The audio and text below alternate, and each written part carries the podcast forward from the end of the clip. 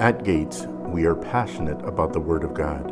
We hope the message you are about to listen to empowers you today. Well, tonight I've just had this word God gave me yesterday.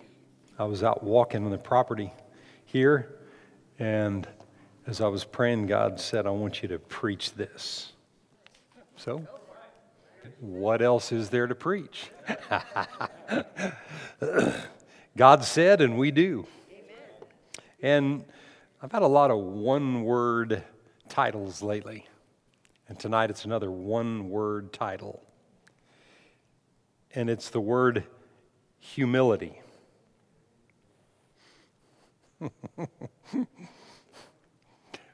I read somewhere where um, somebody said, uh, a guy said, he, he, wrote a, he wrote a book on some subject but he knew that wasn't a popular subject, so he gave it a different name.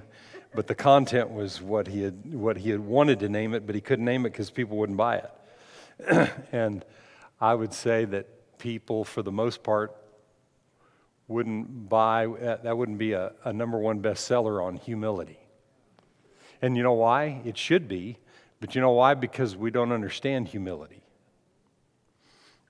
And as I was walking yesterday, that's what God said to me. He said, People don't understand humility, and we need to understand it. So we're just going to look at some scripture tonight because the Bible's real, real big on humility, huge on humility.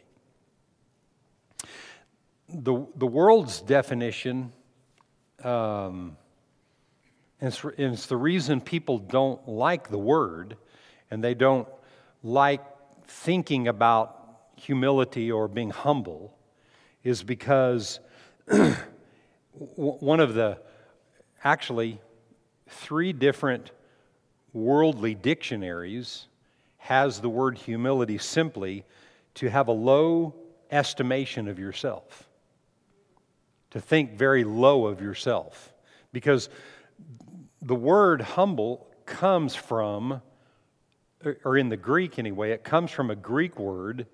I don't remember exactly it hum, humulus or something like that, and it means low.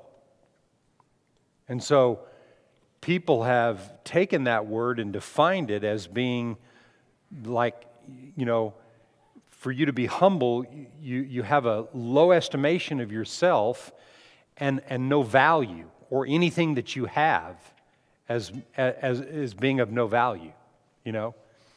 Um, I don't know where I've heard this statement, maybe in a movie or something, but somebody talking about their small little house as their humble abode. Well, what they're saying is, is my house is an insignificant place. And yet, that's not the Bible definition of humble or humility. and I'm, I'm going to define it just for this one message tonight as, and, and then I'm going to back it up in Scripture. But humility is to think more highly of God than you think of yourself.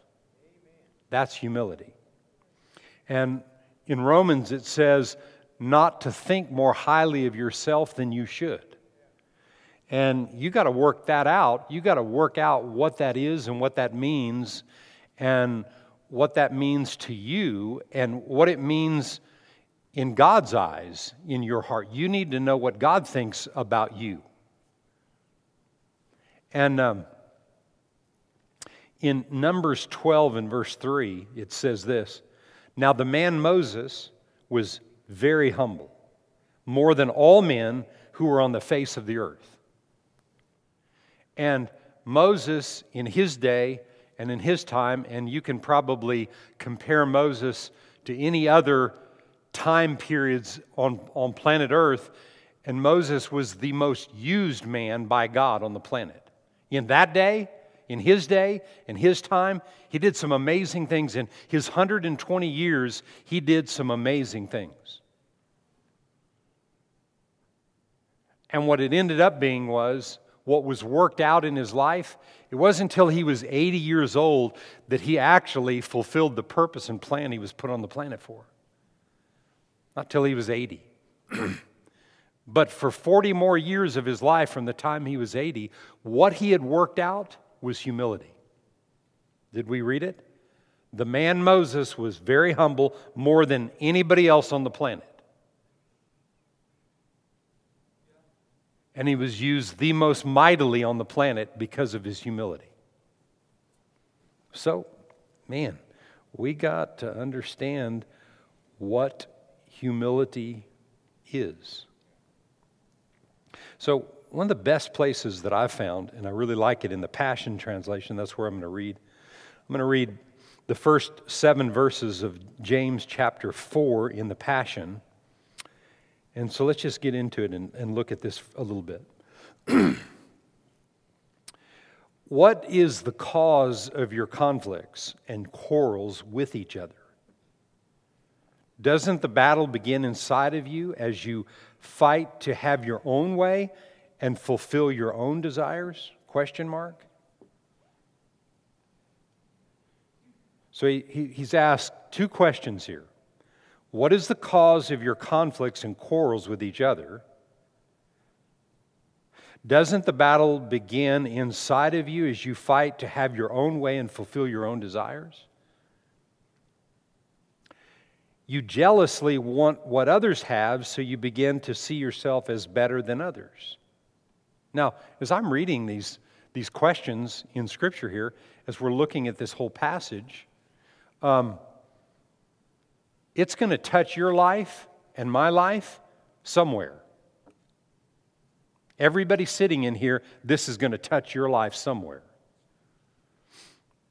Maybe you're not fighting and quarreling with the group of people sitting next to you. You know, the, the, the way the people, the person sitting next to you is maybe has some quarrels or issues or whatever with somebody next to them or, or in their lives. But everybody's got to take these two questions in these, in these first couple of verses here in James 4 and allow your heart to consistently and constantly be judged by God. Now, watch what he says. He said, You jealously want what others have, so you begin to see yourself as better than others. The scheme, you scheme with envy and harm. You scheme with envy and harm others to selfishly obtain what you crave. That's why you quarrel and fight. And all the time, you don't obtain what you want because you won't ask God for it. See, what God, God's wanting in our lives is for us to come to Him about any and every issue. And the more you come to God and you develop that confidence that God has the answer for every situation, then it shuts down the quarreling and the striving and the, and the you know, battling back and forth with people. I mean, from a national level to a state level to a city level to a county level, city level, to a home level, to a church level, to a job, a, a, place of employment level. I don't care what it is, you have these kind of things happening everywhere, right? And God's wanting you to ask Him about the situation because true humility, true humility in life,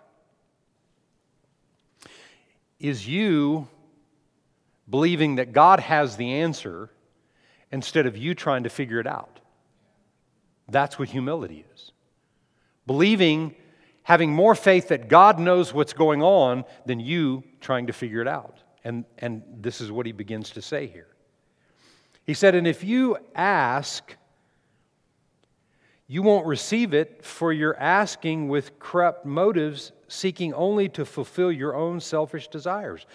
And if that's going on, you got to change it. There's not a person sitting in here that hasn't, their motive hasn't been selfish in some area of life or another. Not anybody sitting in here. There's not a person sitting in here tonight that is exempt from that because of the world that we live in. And if you're doing that in areas of your life, God wants you to change because I don't know about you, but I want to stand before the judgment seat of Christ and Numbers 12 3 be read about me. Ah, there's Bert Wimberly. Hmm, hmm, hmm, Most humble man to walk the face of the earth in his day. It's what they said about one man. They said that about Moses, that he was more humble than anybody else, but he was more used than anybody else. Right? So we got to make the adjustments. We got to see how really important that humility is. You have become spiritual adulterers who are having an affair, an unholy relationship with the world. Meaning what? Meaning, spiritual adulterers, meaning that you're spending more time with the ways of the world and the thinking of the world than you are the thinking of God. Where, where do you get information about how God thinks? Right here. Right? The teaching and the ministry of the word, the preaching of the word, so that you hear the word and then you're able to do something with the word. Because the word will make the changes that you need in your life. There's not a person in here, by the time I get through with this message, if, if, if God is on the inside of you, that will not be challenged to live a life of humility versus selfishness. That's what the word does, it challenges you. That's why when I was walking yesterday, I had something else I was going to preach, and God said, I want you to preach this. It's a big message. More important than most people think because most people, like I said, will reject messages like this. Why? Because they don't understand humility, they don't understand what it really is. Don't you know that flirting with the world's values places you at odds with God? Whoever chooses to be the world's friend makes himself God's enemy you make yourself the enemy of God. In other words, in other words, God so wants to fight for you and his word to work for you, but when we don't humble ourselves and we don't come to the place where we acknowledge he's he, he knows better than we know in every situation in life, we don't do that. And then we make ourselves we make ourselves an enemy. We're, we're not we're not an enemy to God from God's perspective. We've made ourselves an enemy because of the rejection of his way of thinking and doing. Does the scripture mean nothing to you that says the spirit that God breathed into our hearts is a jealous lover? The spirit of God is a jealous lover who intensely desires to have more and more of us. Wow. He wants more and more of me. But one of the keys that unlock that door of more and more is me choosing to humble myself, bring myself low, bring myself out of myself and into Him. That's the key. That is the key. I'll read that again.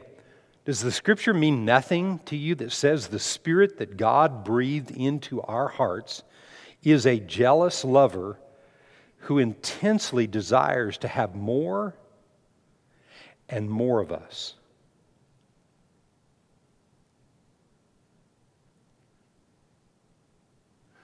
You know what I say? I say that scripture means more and more to me than it ever has. How about you? I want more and more of that than I've ever wanted in my life. But He continues to pour out more and more grace upon us, for it says, God resists you when you are proud. He resists you when you're proud, but continually pours out grace when you're humble. He's continuing to pour out His grace. And, and, and listen, grace is a word that is unlimited. You can think you've defined grace and you hadn't even started. One basic foundational definition of grace is His unmerited favor. But when you get to thinking of the grace of God being the favor of God working on your behalf, grace is so active and He is pouring more and more and more into people that choose to do it His way instead of their way. But you got to come low. You got to come underneath Him so that then He can exalt you when you're ready to be exalted. Self exaltation, man, the Proverbs talks about it through and through. It brings, probably the, the, the, the simplest word is it brings a lot of destruction. A lot of destruction. God resists you when you're proud, but continually pours out, gra- out grace when you're humble. So then, surrender to God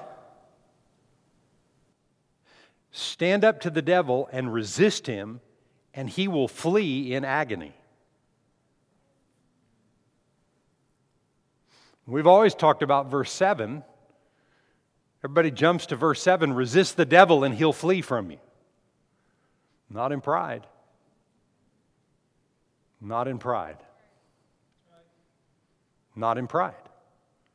Because when you're in pride, when you're in pride, if you're trying to resist the devil and God is resisting you, there's no power. And you know what? In that passage right there, not one time did it say God didn't love you. Not one time. Did it say God didn't love you? God didn't care about you? That all of his promises, nowhere in there did it say his promises won't work for you, but it says that he will resist what you try to do until you come low. And you got to learn what that means. And, I, and to this point, tonight, I've defined it as you choosing to do it His way versus your way.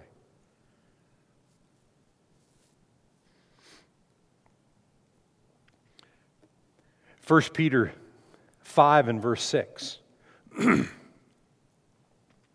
Therefore, humble yourself under the mighty hand of God, that he may exalt you in due time, casting all of your care upon him, for he cares for you.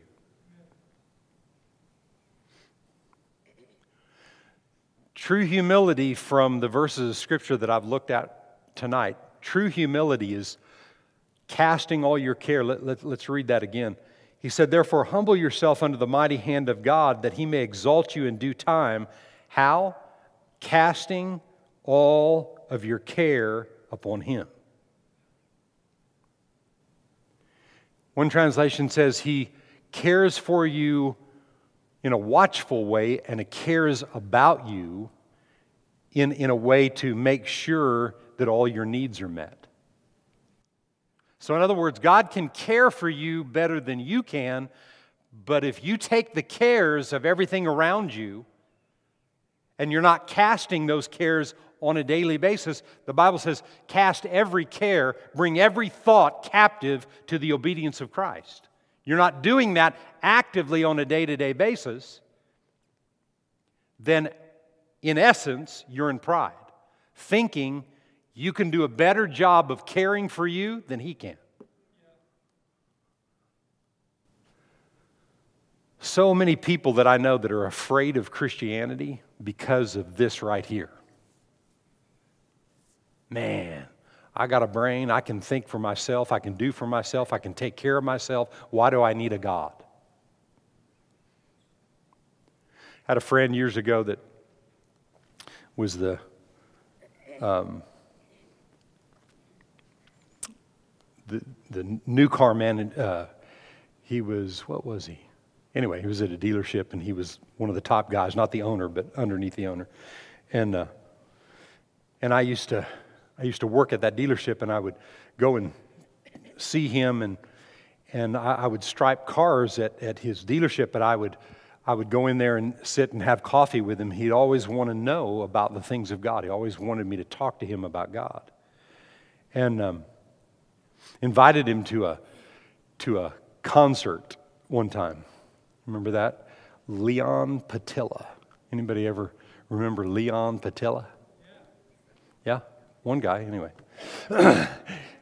Leon played, he was keyboard player for Black Sabbath back in the day. Got born again, got out and had his own band and everything. He was real popular in the day. This is in the mm, 80s. And uh, so I invited this guy to go to a Leon Patillo concert. And, and, one of the, and, one, and I found this out later, but what this guy was afraid of was he didn't want to get born again because he was afraid of the fact that God might send him to China. And he didn't want to go to China. And he was afraid. Literally, he was, he was literally afraid that God would tell him he had to go to China. So he didn't want to get saved. And that night in that Leon Patillo concert, Leon Patillo, he, he didn't just do a concert, but he ministered and he gave an opportunity for people to get born again. And that night, Leon Patillo made the comment in that concert that you never know, God may send you to China. Freak this guy out in a huge way. And the rest of the time that I was around him before we moved up here, the rest of the time that I was around him, that's what I was helping him to understand. That when you humble yourself and you say, you know, whatever God's will is for my life, that's what I want. And by the time I left there, he got born again. But he, he was so afraid that humbling himself under the mighty hand of God was going to ruin his whole plan for life. And that's what you have to get rid of. And that's what submitting to his ways will do it'll deliver you. You don't have to be afraid that God's going to do something. You know why? Because God said He would give you the desires of your heart. And what people don't realize, you can have desires to do something and be something and do all this kind of stuff, and you know, God's never going to talk me out of that. But if you allow the Word of God to get sown in your heart, it will change your desire, and your desire will be His desire for you, and He'll bring that to pass. He's not going to bring your desire that you're working at really hard and not humbling yourself under His mighty hand. Just don't work that way. He said, Therefore, humble yourself under the mighty hand of God that He may exalt you in due time. How? By casting all of your care. So, true humility is casting your care and bowing your knee to God's way of thinking, delivering you of your way of thinking.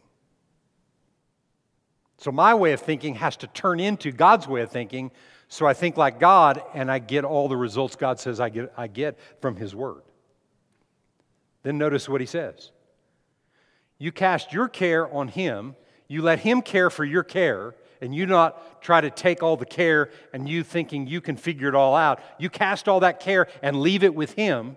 See? Then he says, Be sober and vigilant because your adversary, the devil, walks about like a roaring lion, seeking somebody in pride to devour. Doesn't say that in the scripture, but that's what he's talking about. That's the context of the passage here looking for somebody that is afraid to humble themselves. They're afraid.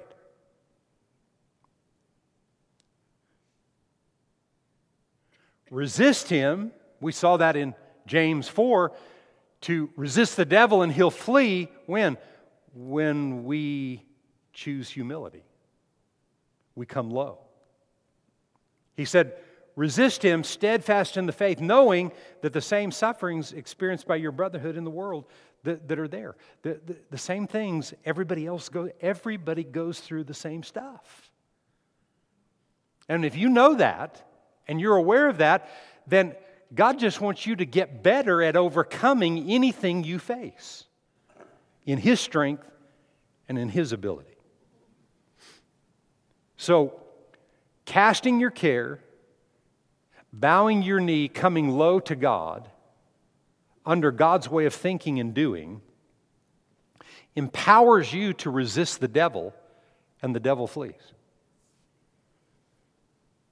Pretty simple. But it's a lot of work because of the deep seated pride that is in every person in different ways. Pride to one person looks one way or is one way because of where you've come from.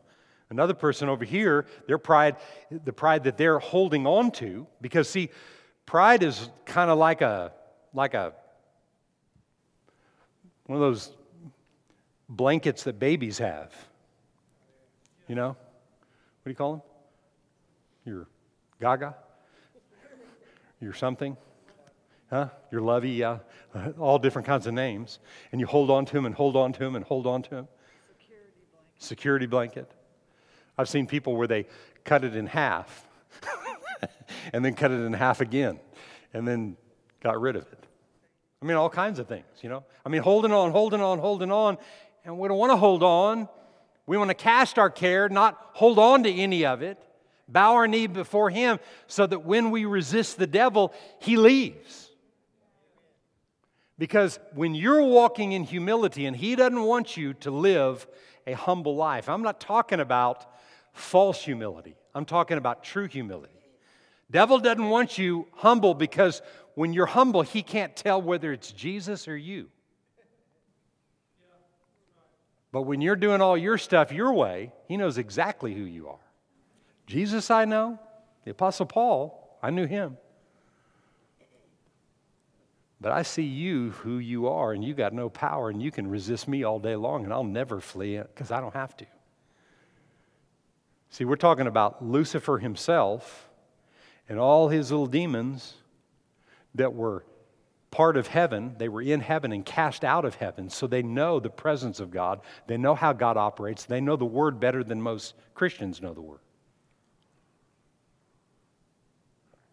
And they'll hold you to task. And you and I choose not to humble ourselves. There's no devil fleeing in agony or pain and, and, and terror or fear over there yawning. Okay. People are yelling, screaming, binding, loosing, screaming, hoping God will do something. No, you hold on to pride. God resists you. You, me, us, people. But you humble yourself and He pours into you. Gosh, I love that picture. He pours into you, pours into our lives on a daily basis. Can you say amen? Proverbs 15:33 in the message says this. Actually, I want to read it in the Passion first and then in the message. Proverbs 15:33 in the Passion. The source of revelation knowledge is found as you fall down and surrender before the Lord. Don't expect to see Shekinah glory until the Lord sees your sincere humility. Shekinah glory meaning God's presence, God's um, God, you know, God's nature, who He is, and His, and, and seeing the promises manifested in life. You won't, you won't see those things till He sees sincere humility. He has to be convinced of the sincere humility, not me trying to convince God that I'm humble. Message translation says it like this Fear of God is a school in skilled living. First, you learn humility, then, you experience God's glory. First, you learn humility in, in, in the school of skilled living, knowing how to reverentially fear God and have a reverential fear of God and His Word and what He says will happen, believing that versus believing what you see with your eyes, hear with your ears, or anything else. All the other things in the natural that appear to be one way, they're, to, they're, they're, they're subject to change in every situation when I believe God has the answer, that He's smarter than anything I face. But if I take the care of it and I hold on to it, no Shekinah glory, no manifestation, nothing working because I'm not on a daily basis learning how to cast every care onto God. That's the way we have to live our lives. So, I want to read this last passage that I have tonight. And I want you to see something about this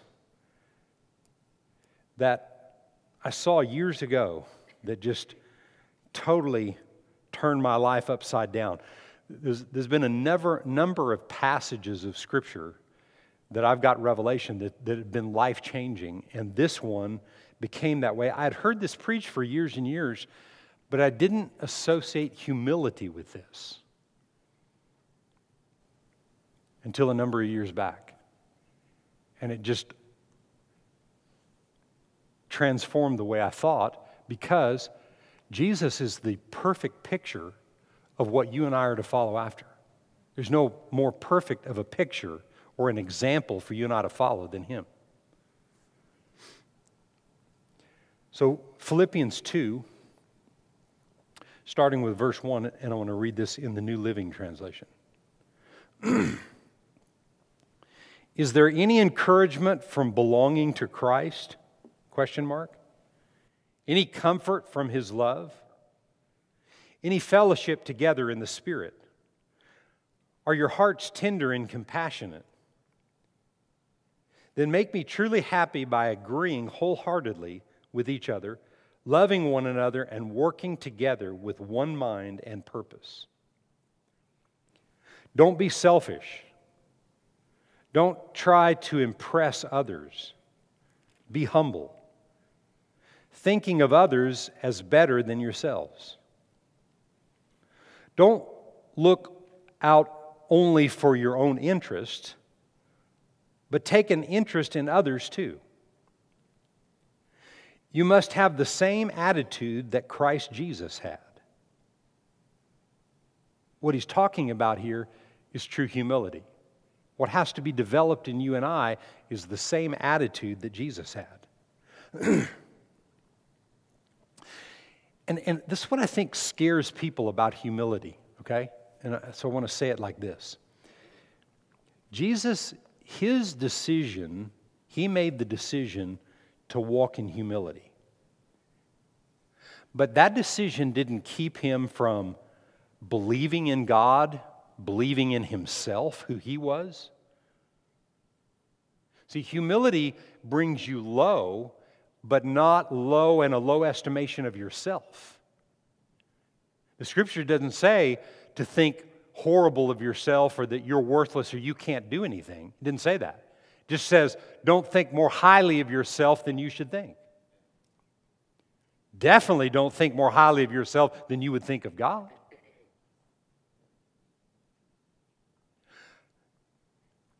It didn't hinder Jesus from having vision for himself. And it didn't hinder him from having the authority that God gave him. And at the same time, it didn't hinder him from the teaching and the training and the development of other people that God had anointed him to do.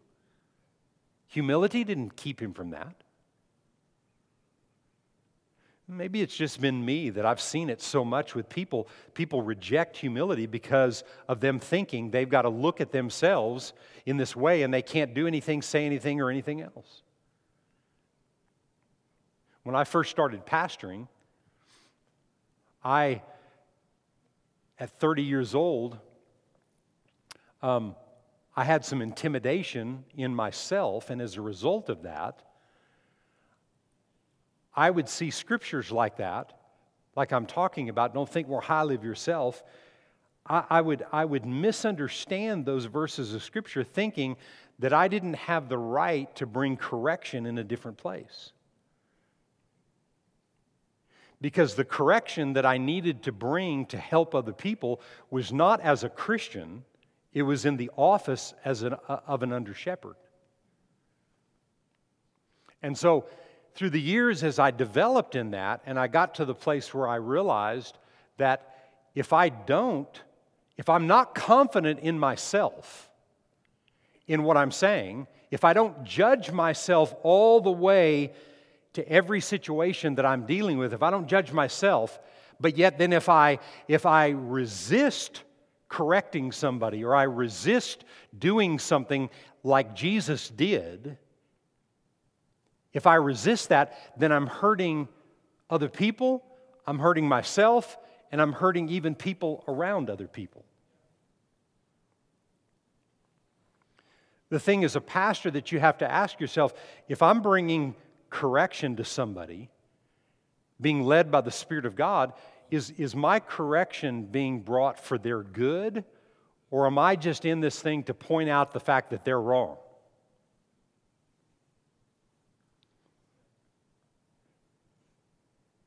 That's a wrong motivation. My motivation's wrong. Because through the years, I've realized that many times I've brought correction and people leave the church. The stronger I got in who I was, if somebody came to me and they asked me about something in their life and I gave them the truth, I have to stand before the judgment seat of Christ and be responsible for how I delivered what I gave as a pastor, not as a Christian, but as a pastor in the office, fivefold ministry office of an under shepherd. I have to, I'm responsible for, for, the, for, the, for the direction or correction that I gave in that situation. And if, I, if I'm giving instruction to benefit myself, I'm wrong. I have to give instruction and say the way something is by humbling myself under his mighty hand and then being willing to speak the truth. A lot of people won't speak the truth, they'll just tell people what they want to hear. Just using this as an example. True humility is a difficult thing, and what he was saying in Scripture here, and, and I say it again, Jesus wasn't less a person because of his humility, he was more of a person. And look at the things that he did and he accomplished. But yet, look at the correction that he had to bring to the body of Christ or the potential body of Jesus Christ before it was the correction he had to bring in, in, you know, in rebuking them. You know, he told Peter one time, Get behind me, Satan.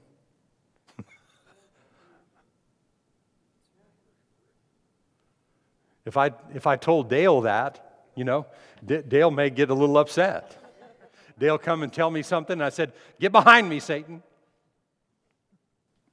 But do you understand what I'm saying? It's not what you say, it's how you say it, the motive that's there, and where is your heart in what you're saying. Do you want good for the other person? Was when Jesus said that to Peter, was that for his good? Absolutely it was. Absolutely it was. Peter was in his flesh trying to convince Jesus that there's no way I'll forsake you. Everybody else may, but I never will. And we know how that went. that didn't go good at all and he, he's remembered. Hmm? You go to Israel, and they've got a church erected to his doubt and unbelief. How'd you like to be known for that?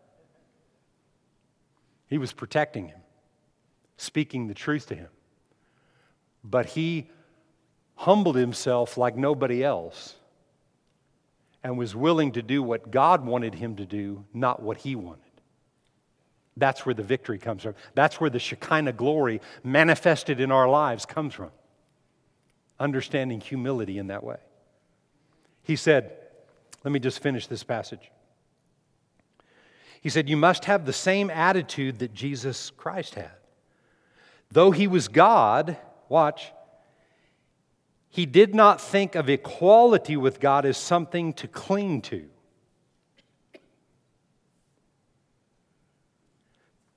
Instead, he gave up his divine privileges.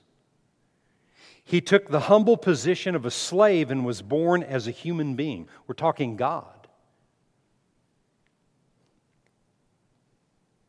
When he appeared in human form, he humbled himself in obedience to God and died a criminal's death on a cross. But what was it what, what was he doing? Did he die that death as a martyr? No, he died that death for your good, for your victory. When you and I take the low road in something, that in the natural it looks like, ah, you know, if I take that road, I'm going to get walked on. I take that road and I'm going to be taken advantage of. Was Jesus taken advantage of? Uh-uh. But you got, what did he say? You must have the same attitude that Jesus had. One translation says, you must have the same mind that he had, the same way of thinking that he had. And what is that? Humility versus pride. Humility versus selfishness. Humility versus your way of thinking. True humility is God's way of thinking instead of your way of thinking, and you being delivered of your way of thinking so you think like God. And how do you do that? Only by the Word. Even the word I'm ministering to you tonight, because God told me to minister this to you, it will do things in you. You'll leave here thinking about this word because God wanted you to hear this. I'm, I'm blaming him in case you didn't want to hear this. so he said, When he appeared in human form, he humbled himself in obedience to God and died a criminal's death on a cross. Therefore, God elevated him to the place of highest honor and gave him the name above all other names, that at the name of Jesus every knee should bow in heaven and on earth and under the earth, and every tongue declare that Jesus Christ is Lord to the glory of God the Father. Somebody might say, well, well, but that was Jesus. Well, let me give you another example from Scripture in Joseph. Joseph humbled himself under the mighty hand of God, did things God's way, even when being in prison and being accused of all kinds of things through the years made it look like that he would never get out of the dungeon or out of the prison. But because he humbled himself and he, and he allowed God to be God inside of him, you know what happened to him? Um, his name became the second most powerful name on the earth. That at the name of Joseph, everybody's going to bow their knee. Wasn't Joseph want, Joseph wasn't wanting people to bow to him, you understand? But that's what God said would happen in the dream that he had. And you know how that dream came to pass? Because he humbled himself and he did things God's way and didn't, and didn't allow himself to be a complainer, didn't allow himself to be a person that was going to try to fix everything and make it his way. He did it God's way. To me, when I look at Jesus and I think about how he did it, I believe I can do the same exact thing because he said I could. The Father loves me as much as he loves Jesus, and what Jesus did because of his love of the Father, I can have the same results. And people can look at you and I on, in this planet not as Him, but as followers of Him because our lives give Him the credit.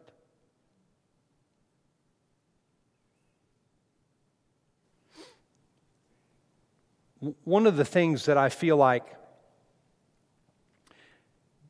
that you and I can't do is, in, in, the, in the world we live in, we can't, as the scripture said in, in the other passage, we can't flirt with the world's ways. We can't say that we believe in God and, and, and, confess things and believe these kind of things, and then when something gets tough or something political happens or something, you know, on the job happens or at home happens or whatever happens, then we're going to try to work it out ourselves. There's no humility there.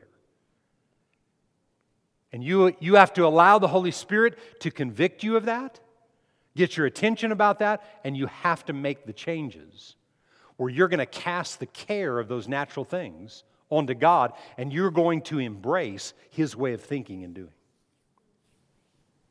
And tonight, I believe that what I've given you is the simplest form of understanding of what humility is. And if you and I embrace humility, our greatest days are before us. The greatest days before people like Moses, who's the most humble man on the planet. His greatest days were the end of his life, the last 40 years of his life. Because he spent 80 years of his life. The one thing that Moses didn't do is he didn't give up.